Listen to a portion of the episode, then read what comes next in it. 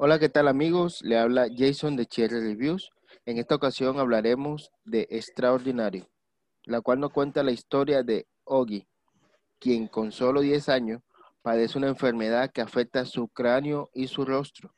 Ahora decide empezar a estudiar en un instituto donde el pequeño intentará derribar las barreras del prejuicio y la discriminación. Bienvenidos todos a su podcast de películas y serie favorito.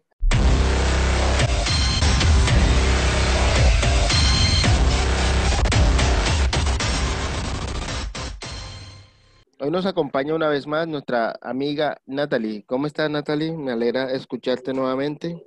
Hola, estoy feliz de estar aquí otra vez.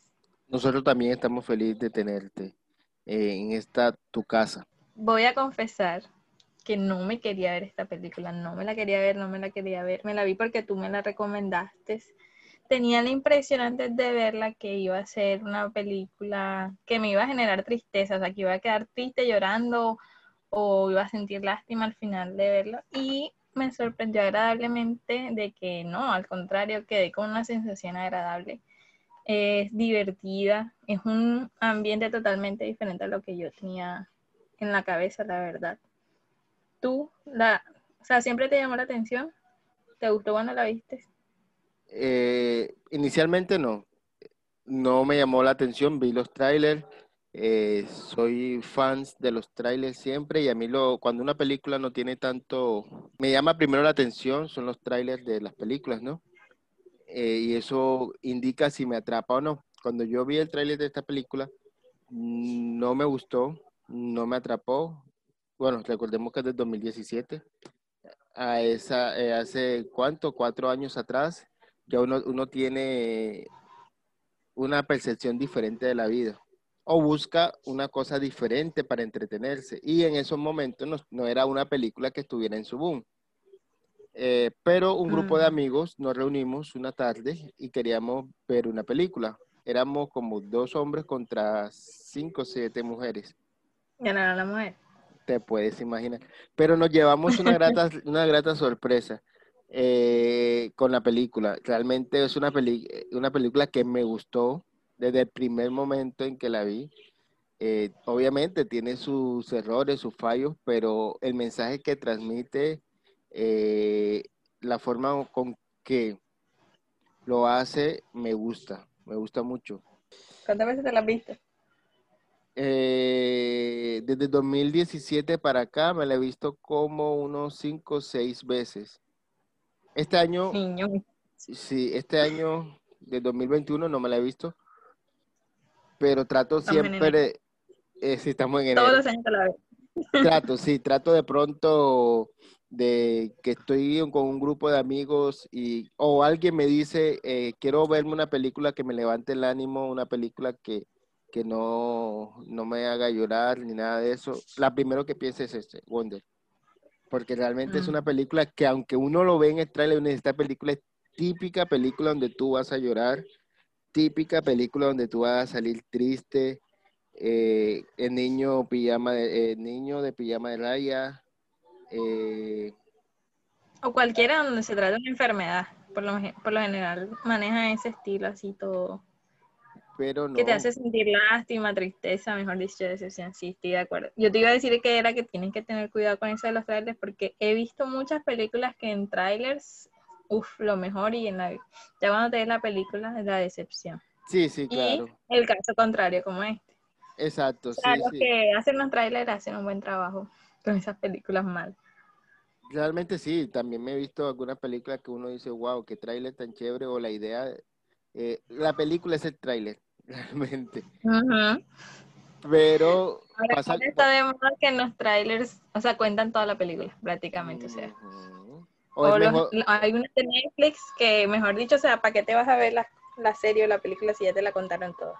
Pero realmente esta película me sorprendió, eh, como te comentaba en el grupo de amigos, cuando vamos a ver unos Wonder, creo, creo, no recuerdo mucho, pero creo que allí había una, una amiga que ya se la había visto y nos la quiso recomendar.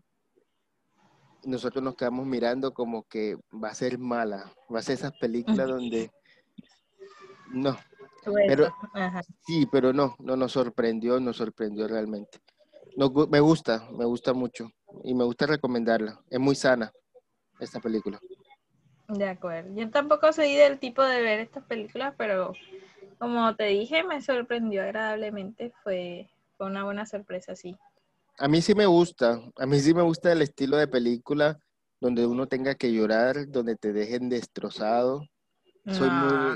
soy muy estilo de esas películas como Lo Imposible, eh, donde tú lloras, aunque yo sé que voy a llorar, cuando yo sé que voy a llorar en una película, no lloro. Entonces siento que ese estilo de película me pone a prueba. Pero justo... Yo no sé por qué a la gente le gusta eso, si esa sensación de llorar es desagradable. O sea, es como masoquismo, la verdad. Yo sí no, no, prefiero no. O sea, ya la vida es dura, ¿por qué quieres llorar a propósito? No es, como, entiendo, es, como las eh, es como las canciones, a mí me fascinan más las canciones bueno, tú conoces las canciones de despecho, aunque no esté uno en despecho, más que incluso las canciones de amor. Ya, entonces, algunas canciones que, te he recomendado. En ese, lado, es que hay canciones de despecho que son, la melodía es alegre, entonces bien, esas las acepto, o uno las canta de recocha, pero es que hay unas depresivas cortavenas que entonces si ya estás en un mal momento y escuchas eso, te mata. O sea, hay que tener como un equilibrio ahí. No todas, no todas. Pero no, no considero que sea masoquismo. No, no es, no es masoquismo como tal, es, es un duro golpe contra la realidad, que esta vida no es de color de rosas. ¿Para qué uno va a engañarse automáticamente poniendo una película donde, donde te puede distorsionar el, el objetivo de tu vida cuando no es así? A menos este, Precisamente, eso es lo que yo digo. Si ya vives cosas tristes, ¿para qué vas a ver a propósito algo más triste? Por eso me gustó esta película, ya superando ese tema para no seguir peleando. que de hecho hay un mensaje en la película en general que me llama mucho la atención y lo y lo cómo es lo transmiten de diferentes maneras es que hay más de un lado de una historia lo transmiten al contar este, a través de Ogi, la hermana, la amiga de la hermana. La mamá. Lo, la mamá. Lo transmiten también, incluso creo que el director lo dijo específicamente. A, a través de varios recursos nos hacen dar esa idea como que ella hay más de un lado de la historia, o sea, lo que tú ves no es lo único que, que existe en el universo, hay muchas versiones, muchas opiniones. Entonces la vida es como ese caleidoscopio de todas juntas. Esa, esa forma de contarlo me gustó. No, y, también te, muestra ver, te, te, hace ver que, que no todos percibimos lo mismo, ¿no? En el caso de, la, de la hermana, no es fácil ser hermano de alguien que tenga cualquier tipo de enfermedad, y sobre todo si es un niño, y si ella está entrando a la adolescencia, yo me imagino cómo, o ahí nos mostraron cómo se siente ella rechazada, aunque ella entendía que él necesitaba toda la atención por su discapacidad, ella también en su momento sintió rechazada. Aparte de eso, siente el golpe de, la abuela, que ya la abuela no está, que era la única como que yo sé que los demás están pendientes de Ogi, yo voy a estar pendiente de ti sin dejar a Ogi a un lado, ¿no? Exacto, es como que ella no quiere ser egoísta, pero la película también dice eso, o sea, todos como seres humanos necesitamos el sentido de aprobación o por lo menos de que alguien nos diga algo bueno, esa es una necesidad humana. Ella no quería ser egoísta, pero necesitaba atención de sus padres. Realmente siento que, o me gustó mucho el rol de la mamá, que haya dejado a un lado su preferencia, que haya dejado a, un lado su vida por dedicárselo a alguien que decidieron tener, ¿cierto? Y que no vino como ellos quizás esperaban y sobre todo eso, sobre todo ahorita donde eh, en estos momentos, donde en Argentina el, aborto es legal prácticamente. Entonces siento que esta película hace ver realmente la importancia de que si traemos a alguien al, mundo, venga como venga, venga normal, no normal, no, venga bien físicamente, o venga con Saludable, o enfermo o enfermo o con alguna discapacidad, debemos brindarle el 100%. Y, y el apoyo, y no solo es de ella, porque no mostraron mucho el apoyo del papá, pero de seguro el papá apoyó la decisión de su, de su esposa y, y estuvieron allí mostrando una familia unida. Siento que eso es importante y, y, eso es lo que le falta a este mundo como tal, esa clase de, de, ejemplos para poder ver realmente lo que es una familia y no solamente traer al, al mundo hijos por traer o, o simplemente eh, abortar porque no quiero tener a alguien al lado, ¿no? Sentido de responsabilidad, de acuerdo. Pero como la película no es perfecta. Ajá, eso iba a decir. Yo recuerdo que cuando tuvimos esta conversación antes, te molestaba eso de que el papá no lo mostraran tanto. ¿Qué más no te gustó? Cuenta. Bueno, mira, no me gustó que el papá no lo muestren tanto en el sentido de que eh, siento que pierden el objetivo, se centran en un solo rol, que es el rol materno y no lo centran en el rol paterno. O, Owen Wilson, que es el que hace de papá, lo tienen como una caricatura. Es el que da la frescura a la película, sí, el que da los chistes y, eso le sale tan natural a él que realmente uno no lo no, se disgusta con él.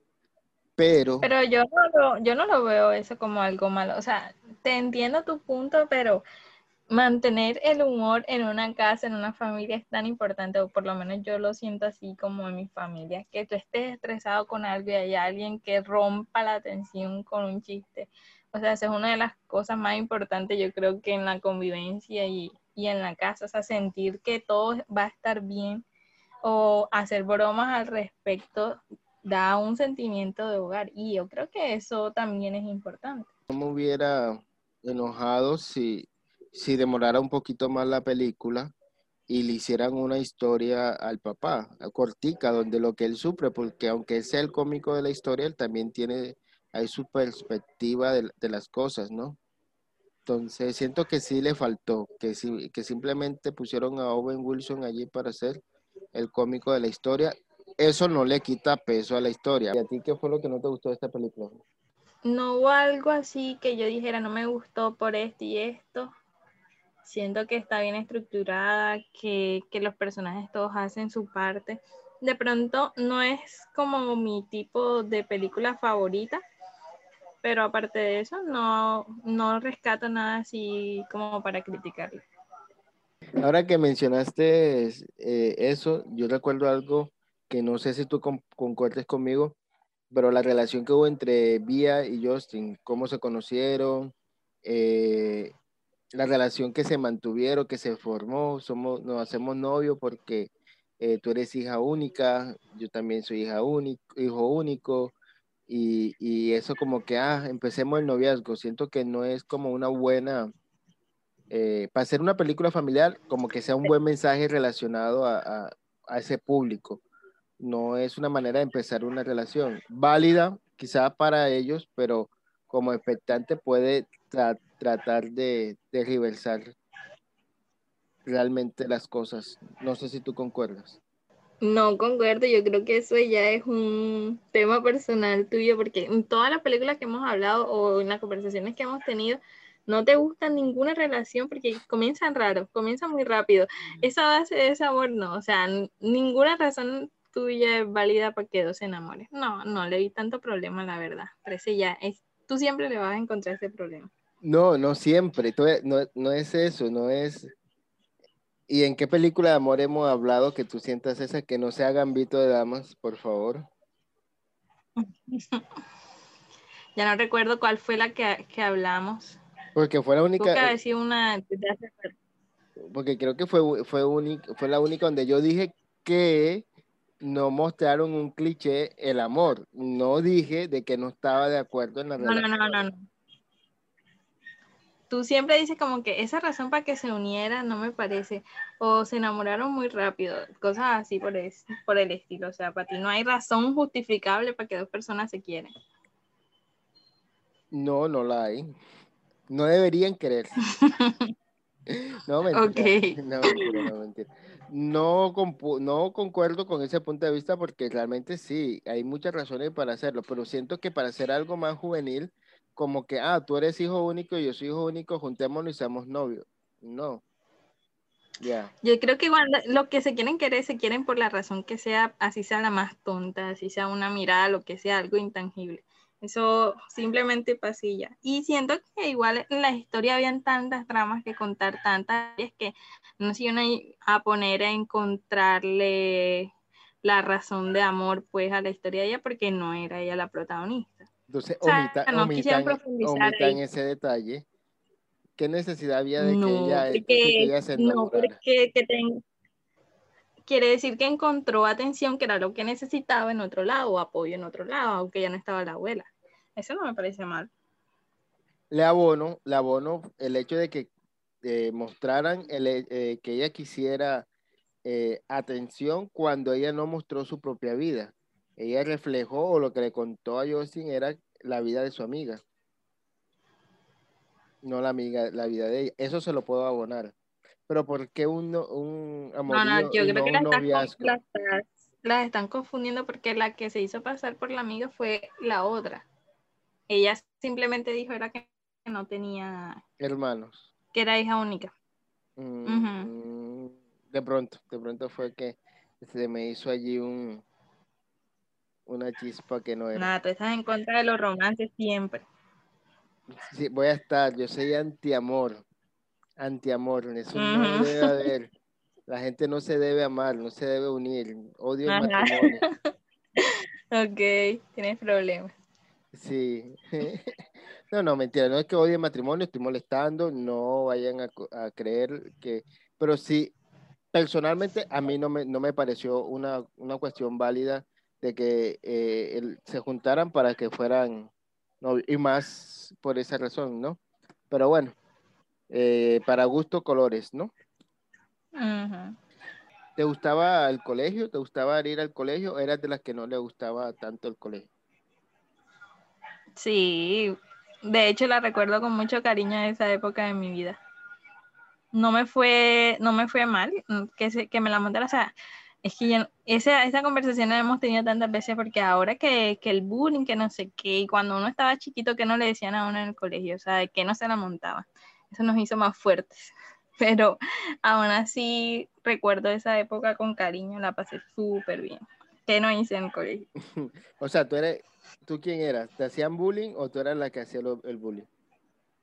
Ninguna de las dos. Me, me molestaban porque nadie se salvaba del bullying, nadie se salvaba de la montada pero no, no se la montaba nadie tampoco. Era amiguera, andaba con mucha gente, eso sí. Con muchos hombres, en, éramos dos mujeres nada más, así que... En todo el salón. Fui bastante amiguera. Sí. En los últimos años éramos nada más dos mujeres. Ah, ¿Y tú? ¿Cómo te fue en el colegio? Mal. No, no, no, no. No, eh, en el colegio, eh, como tú dices, uno no se salva de que que le hagan matoneo, bullying, pero eh, tampoco era como el objetivo principal y que, todo, eh, que todos los días me hicieran bullying como para no dejar de ir al colegio, no. A mí me gustaba el colegio, de hecho iba, iba temprano, era de los que primero llegaba al colegio, era de los que era los últimos en irse, eh, de lunes a viernes disfrutaba el colegio y sábado y domingo para mí el colegio decía quería ir porque sí tenía muy buenos amigos allá la pasábamos bien, ya la pasé muy bien en el colegio.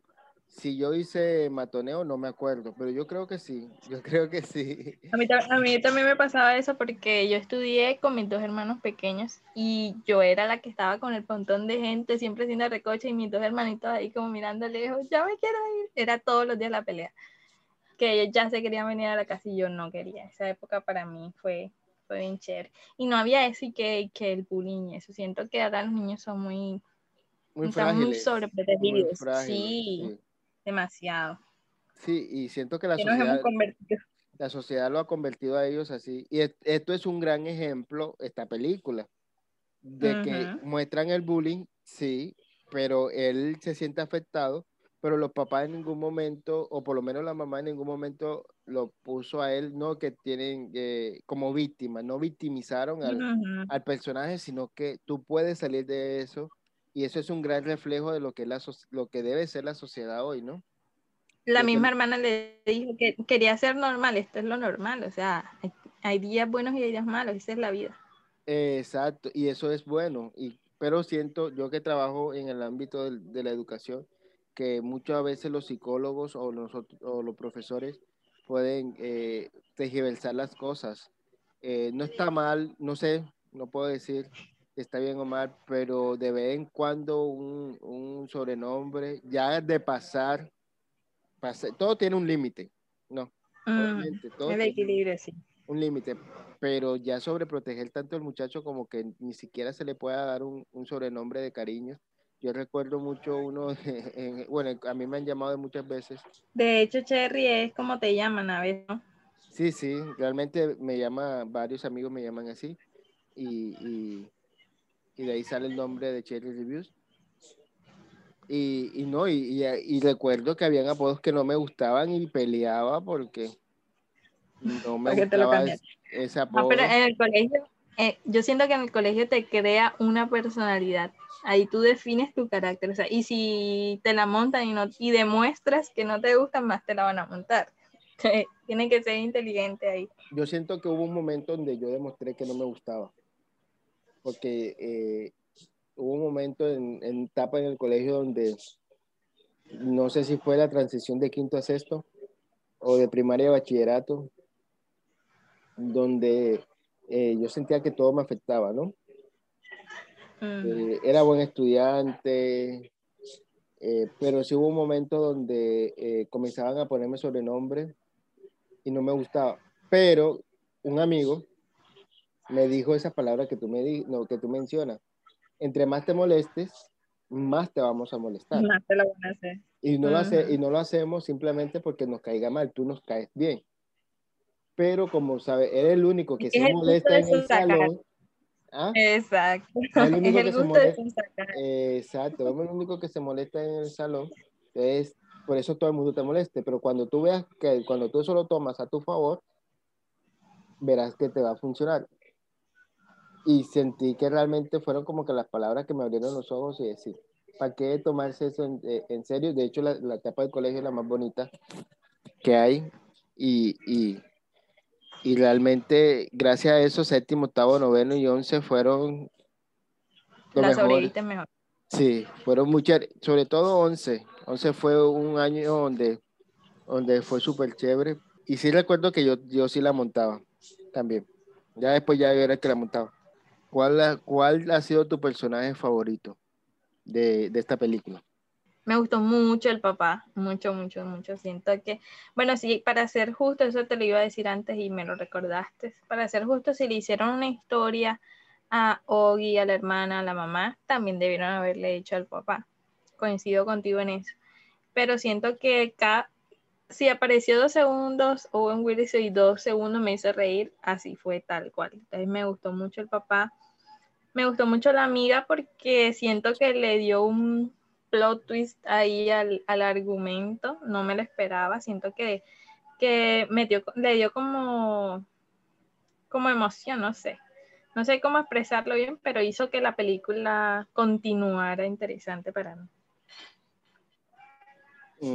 Bueno, ¿Y a en el, el caso de la, de la amiga, cuando y van a hacerle una, una referencia ella sola a la historia de punto de vista, yo me pregunté, la primera pregunta que me hice, ¿y por qué? ¿Cierto? ¿Por qué ella si no hace parte de la familia? Pero ya después que va relacionándose, va pasando la historia, uno dice, sí, que realmente ella desea. Era parte de la familia. Exacto. Pero sí, y sí supieron entrelazar la historia. Me gustó mucho ese punto. Aunque mi personaje favorito de la historia es la mamá. Julia Roberts demostró uh, con este personaje un buen, un- hizo un buen personaje con, con la mamá de Agus, sobre todo que ella era la que lo centraba, ¿no? Pa- el papá era la parte divertida. El papá era la que lo aculitaba en muchas cosas, era el que lo hacía sentir más relajado, mientras que la mamá lo centraba. Y sobre todo la- la- las frases que más me gustan de esta película sido, Se lo dice la mamá. te lo dice la mamá, tanto como el profesor, ¿no? Algo me pasa con Julia Roberts. A mí me gusta ella, me cae bien. Pero a veces siento que hace como el mismo papel. Entonces, de pronto por eso no le presté mucha atención a ella. pero sí es cierto que afecta positivamente en el, niño. y, tiene como esa berraquera, como esto es lo que hay, hay miedo, pero hay que hacerlo. Exacto, así es. Y, nota que trata muy bien el bullying, como nuevamente menciono, no victimizan al, a Agus, al niño, no lo victimiza. Y, y, la persona que hace el bullying demuestra que es el reflejo de sus papás. Entonces, la sociedad, todo lo que uno haga como padre, va a terminar repercutiendo en, nuestra, en nuestros hijos. Si es mi forma de pensar, si yo soy racista como papá, mi hijo va a ser racista. Si yo soy eh, xenofóbico como papá, mi hijo va, va, a odiar a los extranjeros. Entonces, eso me hace pensar a mí que como padre que estamos haciendo para que nuestros hijos tenga, dejarle unos hijos mejores a, a, esta tierra, ¿no? De acuerdo. Entonces, eso, ese contraste de los papás de Agus con el de que hace bullying y la forma como el niño eh, reacciona a pedir disculpas porque los papás no querían que lo hiciera. Él, tomó su propia decisión. O sea había algo que salvar en ese niño, sí, había algo que salvar, sino que con esos papás, como dices tú. Y como yo trabajo con papás, muchas veces son así. Muchas veces, eh, eh, ah, como me tratan o como tratan los, los niños a los profesores, muestran, muestran el reflejo de lo que sienten sus papás. Ellos repiten lo que escuchan en casa, realmente. No, que iba a decir que se me hizo un poco raro que o sea, está bien que la mamá le dijera esa frase como que hay que ser amable porque eso se enseña en la casa, pero no era como muy profundo eh, desde el punto de vista filosófico que el profesor le estuviera dando a esa clase a esos niños de tan edad pequeña. Bueno, yo nunca he dado clase no, a esas. No es que sea muy Son muy pequeños como para esa, esa forma de pensar esas clases tan profundas. No, no lo vi. Lo que pasa es que en algunos colegios, por lo menos donde yo trabajo, cada mes hay un valor. ¿Cierto? Por ejemplo, ahora que se están entrando a clase en eh, final de comienzo de febrero, eh, en Colombia entran a clase, el colegio donde yo trabajo, el profesor, todos los profesores resaltan ese valor. Y se va a hablar, el primero es el liderazgo. Entonces, el primer día de cada lunes de cada semana, lunes o martes de cada semana, se resalta que es ser un líder. Eh, hay profesores que traen una canción que evoque a ser líder o trae frases que duran toda la semana, que lo ponen en la pared o lo ponen aparte en el tablero. Ponen a una persona que sea líder durante la semana y debe reflejar ciertas características. Entonces, no me pareció tan raro lo que él hizo porque sí se hace. Y eso ayuda a que los muchachos sean cada día mejores personas. La idea del colegio es eh, reforzar lo que se hace en casa no es que en mm. el colegio van a aprender todos los valores, ellos van a reforzar lo que hay en casa. Esta es una película para ver en familia. ¿A quién le recomendarías tú esta, esta película? Se la recomendaría a cualquier persona realmente, cualquiera que quiera ver algo como que para que le levante el ánimo. Es una película para ver en familia definitivamente y es, es agradable para todo público.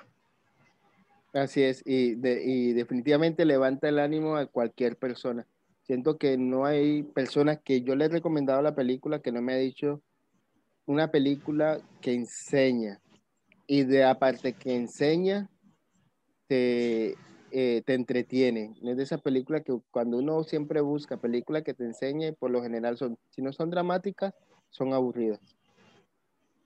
De acuerdo pero esta película no es ni dramática, pero tampoco es aburrida. Y como dato curioso, es tomado de un libro, y eso también es complicado hacer, porque es la perspectiva de otra persona, y, y, no me he leído el libro, pero muchas personas dicen que por lo menos la película se acerca mucho a lo que menciona el libro, entonces...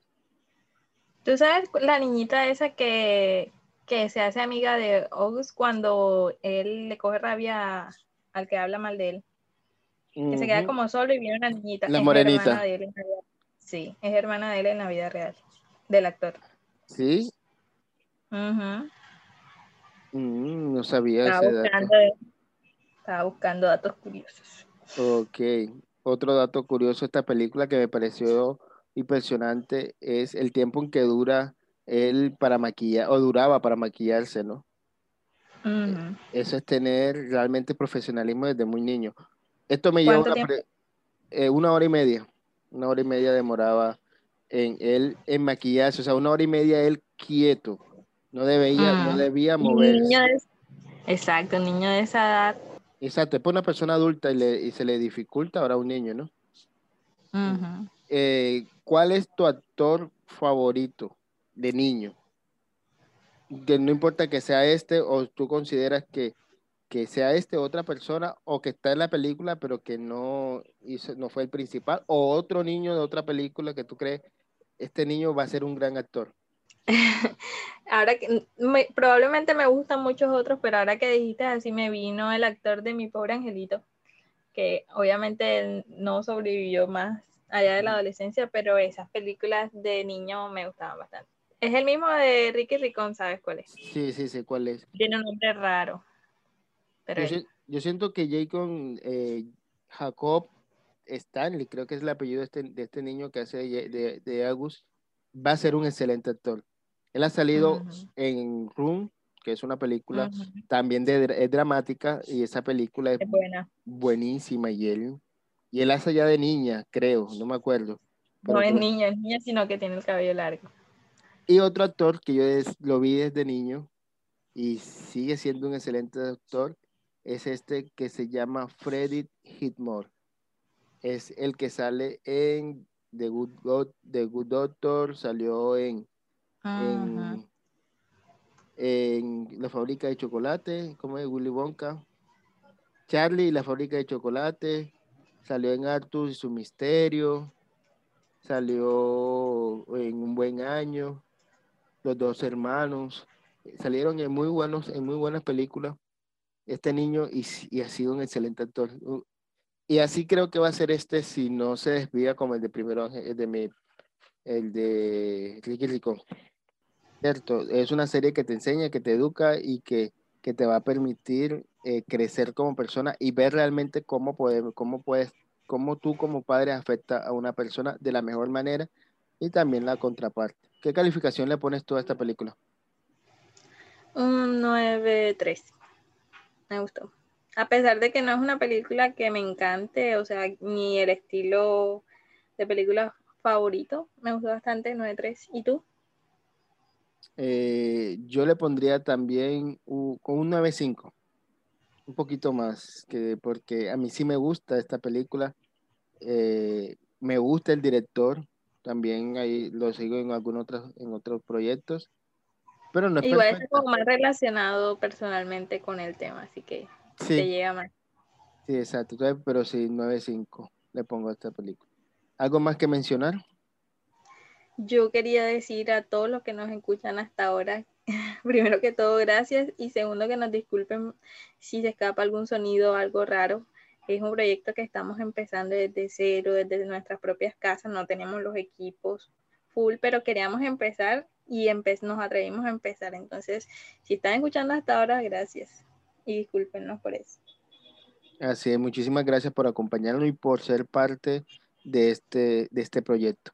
Entonces, lo invitamos a que nos sigas en nuestras redes sociales, tanto Facebook, Instagram, TikTok, y nos encuentres como Cherry Reviews y nos escuches en todas las plataformas de podcast.